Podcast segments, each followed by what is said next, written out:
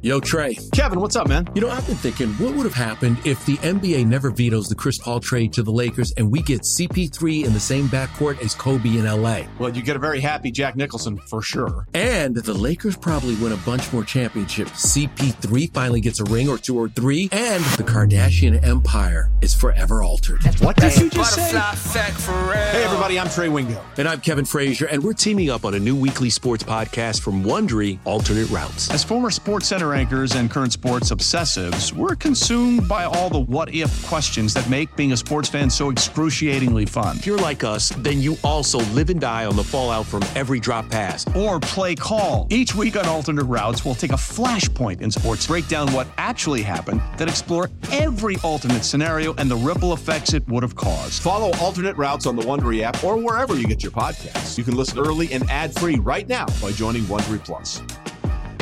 Presented by T-Mobile, the official wireless partner of Audacy Sports. With an awesome network and great savings, there's never been a better time to join T-Mobile. Visit your neighborhood store to make the switch today. There's only one. There's only one pod in the Motor City that's keeping you up to date on everything Detroit sports. This is the Daily Ticket with your host, Jeff Riger. What's going on? Jeff Riger with you. Another episode of the Daily Ticket, Monday, September 25th, 2023. We're talking Lions victory. They're back on track. They're 2 and 1.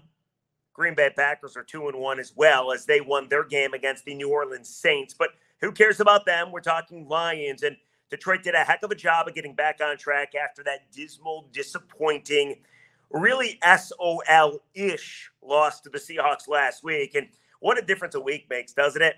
Because the players, by the way, I just got done talking to them. They heard all the negativity. Not that you should not be negative. That was a bad game last week. But they heard all the negativity, and it drove them to a great defense today. Remember all through the week, we talked about you can't get to the quarterback, you couldn't get to Geno Smith. Where's the pass rush? We yelled and screamed. Wondered why you couldn't defend the tight end. Seattle tight ends dominated Detroit's defense. It was really bad. We bitched and we moaned about Aaron Glenn. No, this guy needs to be on the hot seat. He can't coach a defense. And then, of course, there was Dan Campbell, his time management, his fourth down decisions. I'm happy to announce Dan Campbell did not go for it once on fourth down on Sunday against the Falcons. Not once. Probably thought about it, but it was a much better managed game. Now, I didn't have a huge issue with the fourth down plays. We all had huge issues with the way the game ended in regulation, where Dan Campbell said, Hey, I was playing it like it was the end of half, not end of game. But we're all allowed to make mistakes. And a week makes a big difference because what you saw on Sunday was a dominant, frothing at the mouth, amazing physical defense that held the Atlanta Falcons to just six points. Just six points, could not even score a touchdown. Breaking news I heard the Atlanta Falcons could not get off the field after the game. Do you want to know why? Because somebody put an end zone in front of the entrance. you like that? Little football humor for you? That means the Falcons did not score a single touchdown. And the defense was sensational. We bitched and moaned about the lack of pass rush, and all you saw on Sunday was a pass rush that if we see that every game, we would feel blessed. I'm going to give you a stat before I get into the pass rush. Going into week three. So after two games of play, all right, going into week three, three teams led the NFL in team sacks Commanders, Titans, and Cowboys. They had 10. The Lions had seven in one game after having one in the first two games. So now they're at eight. Seven sacks against a decent offensive line in the Atlanta Falcons. Seven sacks by six different dudes. Jack Campbell, the rookie, got his first. Charles Harris got one. Derrick Barnes, Alim McNeill, Benito Jones had one as well. And then you got Aidan Hutchinson, who, by the way, did not have a sack through two games, had pressure, but no sacks. Not only did he have two sacks, but he forced a fumble, had a fumble recovery as well on Desmond Ridder. Desmond Ridder was on his butt a ton on Sunday. In fact, if you go out to the field, which is like right over there, if you're watching this on YouTube, Desmond Ridder might still be laying there. In fact, I heard Mike Tirico put an asterisk by this game because Desmond Ridder's so bad. Desmond Ridder's so bad, you can't obviously give credit to the Lions. Of course, I'm kidding. But seven sacks. And Aidan Hutchinson, after the game, talked about just the mental toughness. He said it was so hard going through the first two games, not getting a sack. Went through the first three quarters in yesterday's game without getting a sack. And then he got two, including a forced fumble and a fumble recovery. He got to do, and he called this the stanky leg dance. Okay, I'm going to do it right now. Actually, I'm not. I don't want to, you know, blow a muscle or something. But he said now that he got to finally do the stanky leg dance, which he really dreamed about for about three games, now he's got to come up with a different dance. The other thing, too, which was really cool for Aidan Hutchinson, little side note, his sister Mia sang the national anthem, first time ever. He said he didn't really even have to give her a pep talk. She was psyched and ready to go, and she did do a tremendous job, just like the Lions defense. The Lions defense was everywhere. And if you look at the Atlanta Falcons, people, I mean, this was a decent offensive team. They scored 24 points in their first game. That was against Carolina. They scored 25 points against the Packers last week in a win. They were held to six points against the Lions. Six points. And it gets better. It really does. We talked about Desmond Ridder, threw for 237 and a score and a pick. That was last week. Today, 21 of 38. That is horrendous. Can't complete a pass to save his life. 201 yards, took seven sacks, average of 5.3 yards per pass. That's a 70.2 rating. 70.2 rating. So after all the whining, and we had the right to whine, people, we really did. That Lions defense really came through huge. But I'm not even done. Last week, Bijan Robinson, rushed for 124 yards on 19 carries. That's six and a half yards per carry. That was against the Packers. Bijan was supposed to be a big focal point against the Lions to try to win that football game for Atlanta. You know what the Lions held him to? 33 yards and 10 carries. That is a brutal, soft 3.3 yards per carry. How about that? 3.3 yards per carry. Last week, 124 yards. This Lions defense was everywhere. What about those scary tight ends? Remember Seattle's tight end? They were smoking the Lions defense. This week, Kyle Pitts, a good tight end. Didn't do much last week. Eight catches for 15 yards. A little better this week. Only five receptions for 41 yards. He was targeted nine times. Lions really did a nice job of fixing, fixing everything that they did wrong last week. Now, if you just want to say that Atlanta Falcons are a bad team, I mean, listen, I would buy that because I think at the end of the day, they're not going to be a playoff team. But Detroit, after playing a lousy game last week, maybe you believe the up down theory, maybe not, but they were all over the football defensively, and it was great to see. It really was. So kudos to the Lions. And nice for the fans to be able to get back to like optimism I did a radio show on Friday night before the game. I asked the question Do you still believe in the Lions the way you did before Kansas City or after Kansas City? You would not believe how many people were down on the Lions. And that's even before you get to the Lions injury report. Did you see the injury report? Whether it be Taylor Decker or David Montgomery, they had so many guys, Hal Vaitai, not being able to play. CJ Gardner Johnson out for the season or at least a foreseeable future. Tracy Walker did a real nice job in his stead. Like, I think the injury report by itself told Lions fans they're not going to win this game against Atlanta. Not only did they win, they dominated. So if you're one of those fans that got negative, which I don't blame you because I did too, doesn't it feel good at least for three days because it's a short turnaround? Next week they play Green Bay in Lambeau on a Thursday. But doesn't it feel good that you can get back to like believing that this is a different team? Lions did a hell of a job of rebounding. And if you want to bring in those three letters that we talked about last week, the S and the O and the L, what you saw on Sunday at Ford Field was very anti SOL. So, all in all, great game by the Lions defense. But it wasn't just the D that did well. The rookies were amazing. Some of them play on defense. How about the season that rookie Brian Branch is putting together? 11 tackles on Sunday, three tackles for loss, two pass deflections. He was all over the football field, just continues to be a menace to opposing offenses. He also put a great hit on Bijan Robinson. He did get a flag for it, but then after the game, I asked him, I'm like, are you just like wondering how you get a flag for that? His response was, F it. I can't swear, but I want to swear. F it. He said he's fine picking up the flag because he wanted to show Bijan he could hit. He's not afraid to tackle. Brian Branch could be in the running for defensive rookie of the year. He's been that good. He's been that awesome. He's not the only one, though. Jack Campbell, linebacker from Iowa. He got his first sack yesterday. Six total tackles, a QB hit, a tackle for loss as well. So Jack Campbell, I don't think played great against Seattle. I thought he played very good against Kansas City, but he was back to being very good. Rookie linebacker, tough position to learn. He had a very nice game on Sunday. And then what about Jahmyr Gibbs? Jahmyr Gibbs featured back because Montgomery's hurt, 12 carries, 80 yards. Long run of 21 yards, 4.7 yards per carry. It did seem like it took a while for him to find his rhythm. I do believe there's so much more to Jahmyr Gibbs than we're seeing. Dan Campbell talked about it after the game. He's like, liked his last couple runs, had a long one of 21 yards late in the game.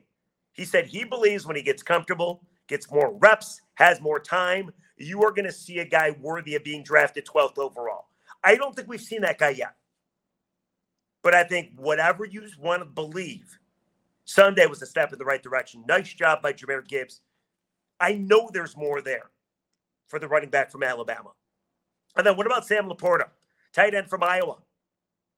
Sam LaPorta made history, people. I didn't know this. I was told this post game. Sam LaPorta set a rookie record 18 receptions in his first three games. That is the most receptions for a rookie tight end in the history of the game. He surpassed Keith Jackson, the longtime tight end who played with Philly. LaPorta is the only rookie tight end, only rookie tight end in the history of the league. Pretty amazing, right? The history of the league to have at least five catches in each of his first three games. Let me read that again. The only rookie tight end in the history of the National Football League to have at least five catches in each of his first three games. Amazing. Sunday, 11 targets, eight catches, 84 yards, and one touchdown. Sam LaPorta is a great pickup. And it's interesting because when we talk about drafting Jahmyr Gibbs, and even if you're not a Gibbs believer yet, if you don't do Gibbs because you had to make the trade with Arizona, you don't have Sam LaPorta, who you got at 34, the pick that Arizona gave you in the second round. So, Sam LaPorta, Jahmyr Gibbs, Jack Campbell, Brian Branch, the rookies were awesome. And it was great to see. Great to see. Now, what about the comparison? I got to give you the comparison because everybody was doing it. Jahmyr Gibbs versus Bijan Robinson. Jahmyr Gibbs, 80 yards, 17 carries, had a long of 21, only one reception, two yards. He outplayed Bijan. Bijan, more catches, three for 24 yards. Other than that, Bijan did like nothing. 33 yards on 10 carries. Now, Aidan Hutchinson said post game that he can't believe that they went away from Bijan as much as they did. Only 10 carries. And we've already talked about Jahmyr Gibbs, and there's more there. But if you only judge from one game, and that's what we're judging from one game, the big matchup, Jahmyr Gibbs versus Bijan Robinson, Gibbs wins it. Now, Gibbs has yet to have a Bijan type game where he runs for 120 plus, scores touchdowns. He's still waiting for his first touchdown. But if you're judging by what you saw on Sunday, Jahmyr Gibbs gets the W in the comparison against Bijan Robinson. Still so much ball to play for both men. So much. All right, let's get to the offense very quickly, shall we? Because I didn't think Jared Goff was that great yesterday. 22 at 33, 243 in the air, one touchdown, one pick as well. He rushed for a touchdown, which was really cool. I thought he was good in the first half. I thought he took a massive hit in the second half. I thought he was off rhythm and balance in the second half. He missed a couple of really easy throws, also hit Sam LaPorta on a very easy throw. I didn't think Goff was great. Didn't need to be great because the defense was great. He also, by the way, rushed in a touchdown. That was really cool. It's really cool to see. And then he took the ball and he threw it into like the 25th row by the end zone. So not only did he throw a pick, which he called the worst throw of his life, he called that toss into the end zone the second worst throw of his life. Said he didn't like the way it came off his hand. But I do wonder if somebody throws you a football, it's not like baseball. Do you get to catch that ball? Like, whatever fan happened to catch the Jared Goff streaking ball, they get to catch it? Or does somebody come and like want that back? Those balls are expensive. It's like $500 a ball. NFL Authentics, I got to believe, genuine ball. Like, are you allowed to catch that? Yes. Do you have to give it back? I don't know the answer. I hope not. I would have left. Game was salted away at that point. I would have left Ford Field, put it under my shirt, and walked away with a game used ball. Pretty sweet. And how many rushing touchdowns is Jared Goff going to have? So not bad. But all in all, Goff wasn't great by any means. He didn't have to be, though. He talked about it post game. Sometimes the defense got to pick him up. Sometimes the offense will pick the defense up. So it was enough. 20 points, not much in the second half. Missed some tosses out there, but it was enough, and that's all that matters. What about Amon-Ra St. Brown? He is so good. He had the steel object in his shoe to protect his toe. Nine catches. Didn't even practice all week. I think he practiced the last day on Friday. Nine catches, 102 yards receptions or receiving, 11.3 on average, 12 targets. He was absolutely awesome. And by the way, we got to talk about it too very quickly. Couple more guys got banged up for the Lions O line. The right side of the line, they let massive pressure through because they had to play a rookie. Colby Sorsdal had to play. Never had he played before, had to got thrown into action. Goff took a couple hits. He was under pressure. It's to be expected when you throw a rookie right tackle in there. But he didn't play awful. Did not play great. You would expect him not to play great. But now you wonder what that injury report looks like as they head to Green Bay short week on Thursday. But I think we have come to figure out that the injuries don't even matter. I mean, of course they matter. But Seattle last week was missing two tackles. They won the game. Lions this week lost some O linemen during the game, not to mention they had a massive injury report before the game, and they still walk away victorious. They dominated. So I believe they can find a way. So there you go. All in all, it's a good day at Ford Field. I got to believe you, the fan, is happy. Like, are you, are you willing? Are you willing to say, okay, you know what? Now I feel better about things. Like, this is the roller coaster ride that we are going to ride throughout the course of 17 games. It happens. It is what it is. But I'm really impressed with how the Lions bounce back. I'm really impressed how that Lions defense played. What about you? Are you back on the bandwagon? Are you uh, booking your tickets for Vegas in the Super Bowl? Are you just so happy that they're two and one, the best starts in 2019? They started two zero and won that year. First game was a tie, if you remember. So now, big Thursday night game against the Pack on a Thursday at Lambeau Field. So nice bounce back for the Lions. Let me know, comment section below. Maybe you believe this is who they really are. Maybe you'll believe last week and the week before is who they really are. Let me know what you think. But that was a nice W by the Lions. Let's get to the comments, shall we? And by the way, I apologize for leaving the Jared Goff scroll up there. That was the one from last week. Should you pay Jared Goff? That's on my. I didn't realize it till like this thing was almost over. So I took it off. I apologize. Anyway, comment section. Here we go. Good comment. This is good for my daughter. And it's probably good for you if you want to see me embarrass myself. I told you on Friday, I picked five games. I needed to go three of five. If I got more than that wrong, my daughter was going to get to paint my fingernails on the podcast. I said probably on Tuesday. I got to figure out the logistics. I don't know if people actually want to see her paint my nails or if I can just show you that my nails are painted. Either way, I got to talk to her. She's very happy. Let me know comment section below what colors should she choose to paint my fingernails because I got two pushes, the Notre Dame game and the Michigan game, and I got the other three wrong. The Colorado one, I was way off. Oregon destroyed them. I was way off on the Penn State Iowa game. Penn State blanked them.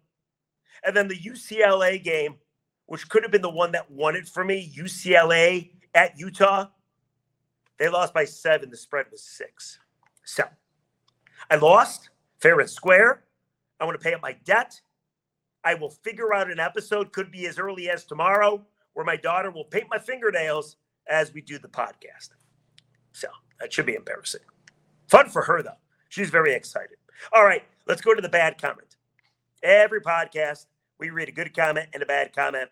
Bad comment. This one comes from Zyke Miller, 1466. Seg says the following, talking about me last podcast. Sorry, but this guy is annoying. I regret every time I click on these videos. Two minutes into this video, last video, I had no idea what's going on. Would love it if Valenti, Mike Valenti, had a separate channel. Well, thank you, Zyke, Mr. Miller. Please keep clicking. I'll try to get better for you. I will. All right, Lions win at 26. Comment section below. Are you back on that bandwagon? Nice defensive performance by the Lions. Offense, a little bit to be desired, but you know what? A win is a win is a win, and you're going to take it. Lions are two and one, and they rebounded from that gruesome Seattle game. Comment section below. Are you back on the bandwagon? We will catch you tomorrow on a Tuesday.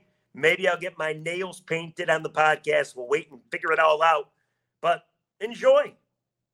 We all deserve to be happy. Lions are back in that win column. We'll catch you tomorrow. Bye, everybody.